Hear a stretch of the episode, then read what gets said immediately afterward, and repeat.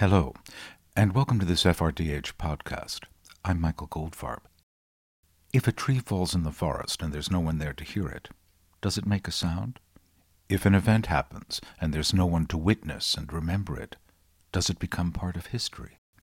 When I researched my book, Emancipation, about Europe's Jews in the century and a half between being liberated from the ghetto and the Holocaust, I came across the stories of many interesting people in obscure places, completely forgotten because the community that might have remembered them had been eradicated. They were no longer part of history, and restoring them to the record became my obligation. I felt like a ghost hunter after a while, and I did a series for the BBC about my ghost hunting explorations many years ago. As Yom Kippur approaches, a day of obligations, among them remembering our dead and saying Kaddish for them, I thought I would post one of those essays here. You don't have to be Jewish to get this lesson I learned in Hamburg, Germany.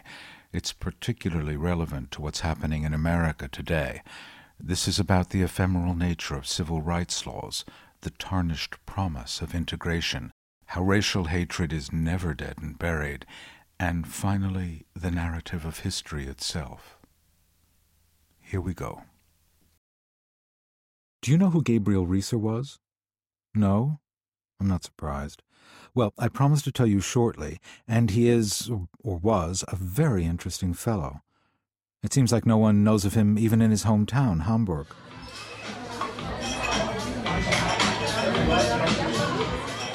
In the bar Orel on Bahrenfelder Strasse, I couldn't resist asking a grizzled, white haired guy still clinging to his youth in 1968 if he knew Gabriel Riesser. Hamburg has 1.7 million people, he sneered. No, no, no, no, no. He lived here in the 19th century. It was really quite important. Really, he said, then turned away. I wish he hadn't. Because I wanted to tell him Riesser was from around this part of town. Altona, which in the early 19th century was a western suburb of Hamburg, but is now part of the city proper, and it was home to the city's Jewish population. Hamburg, free city, trading capital of the Baltic Sea, had a thriving Jewish community in the early 19th century, around the time Riesser was born. Its leading citizen was Solomon Heine, the poet Heinrich's rich uncle. Very rich uncle. The Jewish Reformation was in full swing in Hamburg while Riesser was a boy. The community, on its own, was reforming the centuries old religious traditions that had marked ghetto life. The ghettos were disappearing, even if equal rights had not been offered by the hundreds of different political entities that comprised the German speaking world. Many Jews felt they needed to change the way they worshipped so they would be ready to take their place as citizens when they finally got their rights. The Reform movement changed everything. Rabbis began to dress like Lutheran pastors. They started to give sermons. The name of the house of worship changed. No more synagogue or shul. Reform worship took place in a temple. The temple had been in Jerusalem. In the almost two millennia of wandering and oppression following its destruction, a tradition grew that the temple could only be rebuilt in Jerusalem. What the reformers were saying, by calling their building a temple, was the wandering is over. Germany is our home now. Everything was up for redefinition, including the term by which the community was known. The word Jew fell out of favor, like the word Negro during the Civil Rights era in the 1960s. The Emancipation era called for a new designation for the group. Israelite became the community's preferred form of reference throughout Europe, although Hebrew and follower of Moses were also acceptable. Gabriel Riesser grew up in this atmosphere, took his law degree, and found that, despite all his community's efforts to become more German, he was unable to practice or teach the law because he was a Jew. But he was not interested in the compromise of conversion. He was a Jew, and he was a German. So, in 1831, he began to proselytize for Jewish civil rights in Germany. In his first pamphlet, he wrote conversion should be no guarantee of German nationality. In his view, this turns a religious act into a political one. Riesser concluded, There is only one baptism that confers nationality. That is the baptism of blood in the common struggle for freedom and fatherland. Many Jews had fought against Napoleon in the wars of liberation. Their blood sacrifice had earned their community equal rights. He wrote pamphlets and started a magazine called Der Jude, The Jew. The title was a red flag to Germans and his own community. If they thought by changing the name Jew to something more acceptable to society they would avoid injustice and hatred, they were wrong. Vain hope, he wrote. Believe me, hatred will find its man just like the angel of death. It shall recognize him through a thousand favorable names. Riesser pushed, was rejected, suffered from depression, roused himself, and in 1848, following the revolutions, played a crucial role in writing a constitution for a notional unified Germany. It gave full citizenship rights to all, regardless of religion. That state never came into existence, but the constitution was adopted by Hamburg, and finally, Riesser was allowed to practice law. In 1859, he was appointed the head of the city's Supreme Court, the first Jewish judge in all of Germany. It was an important life, but it has been completely forgotten. And I couldn't tell those who might learn the most from knowing about it because they don't speak English, and in some cases not even German. Bahrenfelder Strasse is today the north node of Hamburg's 100,000 strong Turkish community. It's a remarkable group, facing many of the same dilemmas Riesser and his contemporaries faced. How many of your customs, religious and social, should you change in order to become a citizen of Germany? Does it matter anyway? Will the Germans ever accept you? The district is electric with immigrant energy. The women, especially, take possession of the sidewalk. The bourgeois bohemian German women who live in the area dress down, but the Turkish women are chic to the max, and they know it. In the Red Lounge, owned by a couple of Turkish guys, I sat and watched a table of Turkish women in their twenties, two drinking beer, one, in hijab, drinking water. They smoked, laughed, completely oblivious to what seemed to an outsider the dichotomy of secular and observant Muslim women in a bar unaccompanied by male chaperones. There is nothing like a barber's shave, and the Turks know how to do it.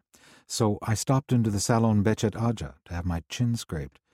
I wanted to tell my barber about Riesser, but English was not among the languages he spoke. There were signs in the shop, though, that he would have understood the story. Riesser fought his community's corner in the world of politics, and on the walls there were pictures of the boss, with heavyweight politicians, former Turkish Prime Minister Bülent Ecevit, and Gerhard Schroeder, the former Chancellor of Germany. Leaflets for self-help organizations were mingled among the soccer magazines. Maybe they knew the lessons of Riesser's life without having heard of the man himself. I liked Hamburg. Its natives have the we don't care where you're from, we've seen it all and heard it all before attitude of most great port cities. For some reason, the absence of the Jewish past did not affect me in this city as it does in other parts of Germany. Everyone's past was destroyed here when the firestorm flattened Hamburg in the summer of 1943, following several days of round the clock RAF bombardment. There are tiny bits and pieces of Jewish Hamburg left. In his will, Solomon Heine endowed a charity hospital for indigent Jews, and his nephew memorialized him in a poem about it. The thousand year old family affliction is what he called Judaism. Beautiful and bitterly ironic it's the essence of his work.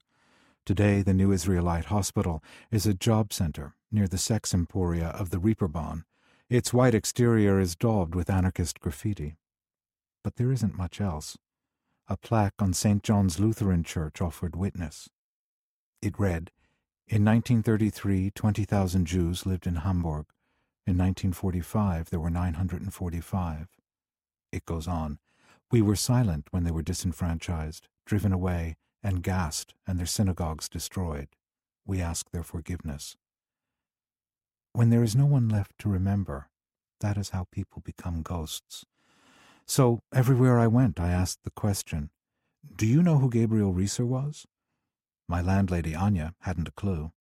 Sylvia Stiller at the Hamburg International Institute of Economics didn't know. Down by the docks in St. Pauli, Claudia, manager of the Box Prince Cafe, didn't know either. But then she was an outsider, from Bavaria, and had only been living in town for twenty years. It became a bit of an obsession, finding someone who knew who Riesser was. My time in Hamburg was too short to make a thorough survey, but I knew where he was buried. Surely someone at the cemetery would know who he was. On the last day I was in town, I got on the U-Bahn train and headed for Ohlsdorf. Ohlsdorf is the Highgate Cemetery of Hamburg. It claims to be the largest in Europe. Opened in 1873, the modern history of the city is buried here. 2,500 Commonwealth airmen from the two world wars, mass graves of the victims of the Hamburg firebombing, the city's grandees, and just plain folk. The train deposits a visitor virtually at the front gate. All is mock Gothic. A sign pointed me towards a gatehouse for information. A middle aged woman was seated at a desk covered in ledgers, engrossed in a phone call. She barely looked up at me. When the call was finished, she granted me eye contact. We had the awkward Sprechen Sie English interchange. She did not spreche. I tried my best to explain I was looking for Gabriel Riesser. She went through a ledger of ours. Nothing. She asked me something in German, and I made out what I thought was a word for date and assumed she meant when did he die. I wrote down 1863. She shook her head. Nine, nine. He was Jude. Nine, nine. She took out a visitor's map and pointed me towards the main office block and reception. It was undergoing renovation. I found my way through the scaffolding to the office. Had the Sprechen Sie conversation a few more times until someone came out who did speak English. I asked her where Riesser was buried. They had a computerized list of all the dead. Riesser's name was not on it.